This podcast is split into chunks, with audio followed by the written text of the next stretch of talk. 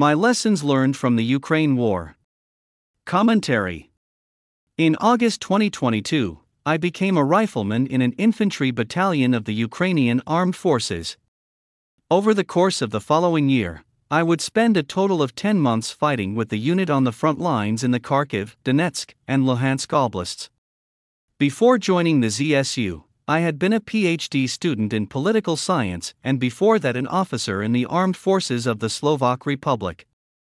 My time in the trenches gave me certain insights into the war that, I hope, might be useful to readers who want to gain a better understanding of the most important armed conflict of our lifetimes. They might also be interesting to those who want to help NATO militaries better prepare for future conflicts. The inspiration for this article arose from a number of conversations and seminars I held with military professionals from NATO countries after my return from Ukraine. It focuses on three areas that I was repeatedly asked about during these conversations. Of course, it is based on my personal observations of a limited segment in a huge war. That said, based on what I have read and heard from others, I have not included anything that I have reason to believe is not generally true of the entire conflict. Although my criticism of the ZSU can, at times, seem trenchant, everything I say comes from a place of love. I am very grateful that I had the opportunity to serve in the ZSU. I have nothing but admiration for the pure grit of Ukrainian soldiers, which is the primary factor that has prevented the Russian invasion from achieving its aims. I will also not pretend to be a neutral observer of the Ukraine war. Quite frankly, I am disgusted that an authoritarian state can invade a democratic one in 21st century Europe. Infantry Tactics Media reports, as well as a number of my former NATO colleagues who train Ukrainian forces, have told me that Ukrainian infantry training with NATO often complain that the training they receive is not relevant to the Ukrainian battlefield. NATO tactics place emphasis on movement, while the war in Ukraine has descended into a stagnant conflict characterized by trenches and immobile front lines. Such staples of NATO small unit tactics like patrolling, infiltration, ambushes, and raids are hardly used in Ukraine. With a few exceptions, most of the conflict along the 1,000 kilometers front line takes place in rural areas, so close quarters battle and the tactics of military operations in urban terrain are also said to be useless. In most areas of this rural front, it is difficult for infantry to even approach enemy positions. Over the two years of mostly static conflict, these positions have been set up precisely to prevent that from happening. Trenches and bunkers with overlapping fields of fire, supported by minefields, make infantry operations difficult. When infantry comes into contact with the enemy, the most common type of tactical maneuver is the storming of trenches. All that is true, with caveats. Despite the experience of two years of war, the tactical skills of the vast majority of Ukrainian forces that I observed are poor. Most soldiers are sent to the front line with practically no training in infantry tactics. This results in absurd and dangerous situations, like what happened regularly in my company when we were sent on our regular rotations on the front line. We would ride to the vehicle drop off point, sometimes as many as 30 soldiers, on top of a BTR or an MTLB. At the vehicle drop off, we would all stand around for up to 10 minutes, slowly unloading equipment and supplies. Carrying heavy loads, soldiers would slowly trickle forward to their positions in random groups of one, two, or more, often using white light to navigate treacherous tree lines. All of this occurred well within earshot of the nearest Russian position less than 500 meters away. In a situation like this, any tactical training, whether immediately relevant or not, would be an improvement. At the very least, it would help soldiers develop a tactical mindset and reduce the risks associated with concentrations of soldiers, as well as individual soldiers getting lost or injured without anyone noticing for some time. In terms of tactics that are specifically useful on the Ukrainian front, classic NATO battle drills, example, knocking out bunkers, are still highly relevant, but they cannot be taught without at least some familiarity with the basics of tactical movement. Though most of the combat occurs in rural areas, close quarters battle can be applied beyond its original context, precisely in the storming of Russian trenches and fortifications. Many Russian trench lines have become highly sophisticated, with long networks of passages, often covered, and bunkers consisting of multiple rooms. In other words, Russian trenches now resemble the interior of buildings, and successfully storming them is no longer a simple drill.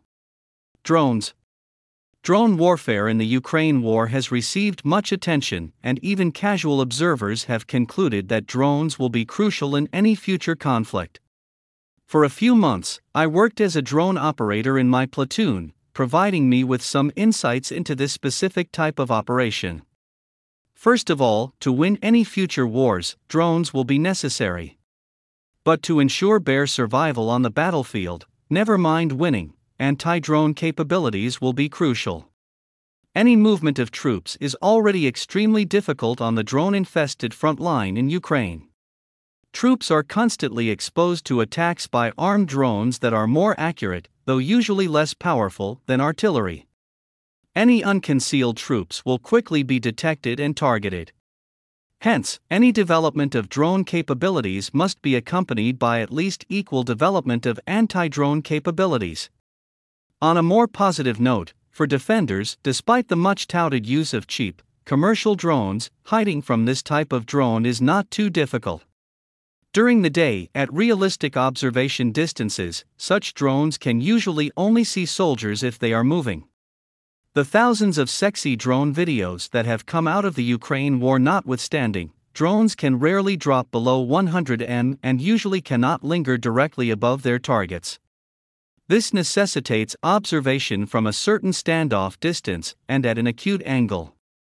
In these situations, a simple but effective protection against drone observation is to stop moving and lie down. Making use of any kind of concealment, even leaning against a tree, is even better. There are, of course, high end professional drones that have presumably better observation capabilities, but these are, for the time being, rare in Ukraine, and only sophisticated, rich militaries will be able to deploy them in large numbers in the near future.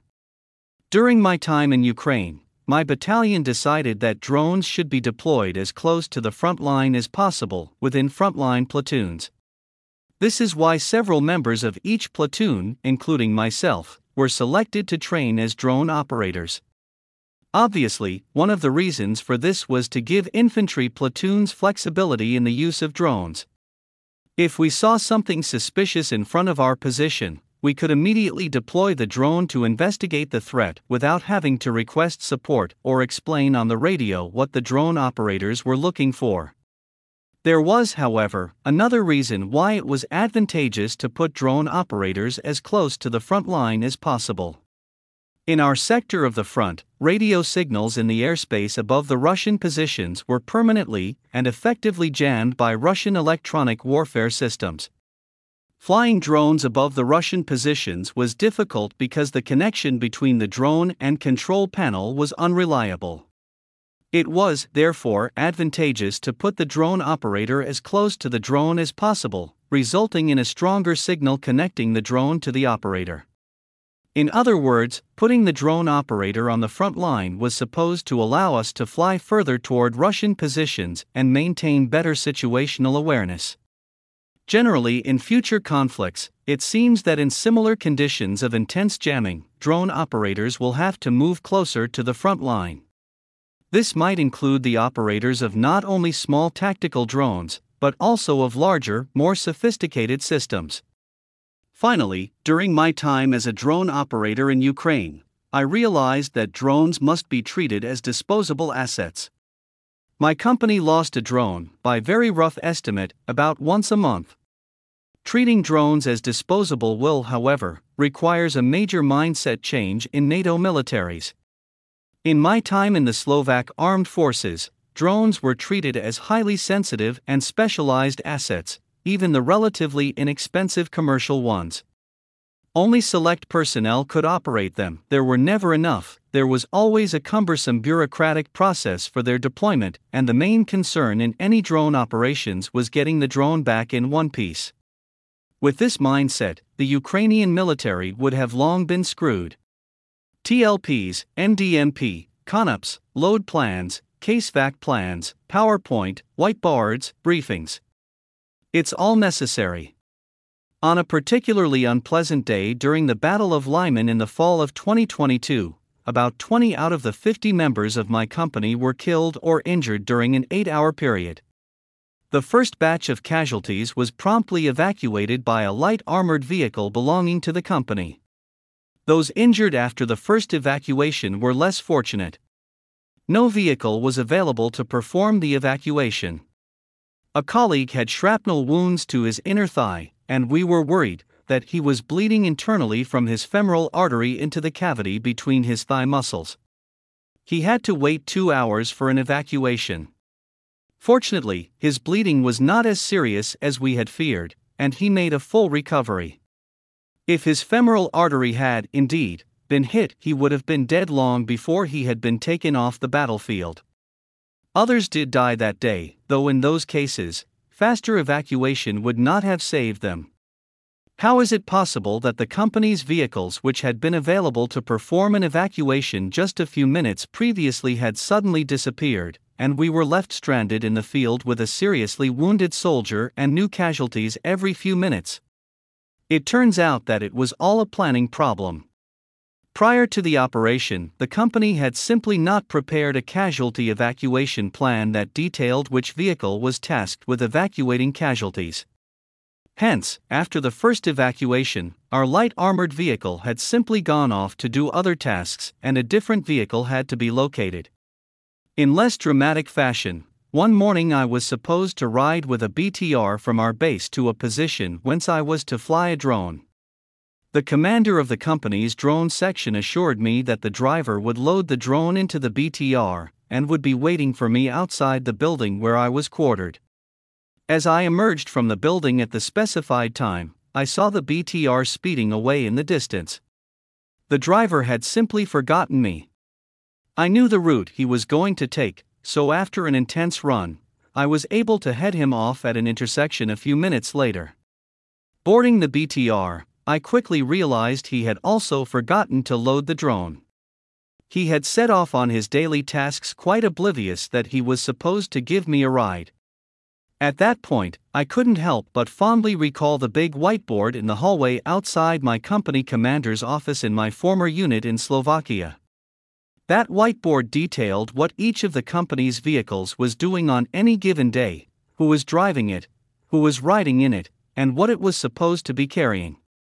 Needless to say, the soldiers, and, secretly, probably a number of officers, used to hate that whiteboard, as well as all the interminable meetings, PowerPoint presentations, load plans, CaseVac plans, concepts of operations, and mission planning exercises based on troop leading procedures and the military decision making process that seemed to take up so much of our time. We were not, after all, idiots. How hard could it be to keep track of a few vehicles, a few boxes of ammunition, or a couple of soldiers? In light of the events described above, my time in Ukraine gave me a new appreciation for all of these time wasting bureaucratic tasks, whose main purpose can be summed up as preventing ups. Unfortunately, the ZSU does not seem to share my enthusiasm for planning, sometimes to the very real detriment of its soldiers and operations. At any given time, most soldiers had only a very hazy idea of the broader situation around them or even of their mission. Planning was usually limited to crude diagrams and tables scribbled by the platoon commander in ballpoint pen on a piece of notepaper. Though the planning processes developed by NATO militaries can occasionally be a bit time consuming, they are not complicated. Quite the opposite. They are specifically designed to give soldiers and officers, some of whom may not be the sharpest knives in their respective drawers, a simple, systematic, routine way to avoid preventable problems.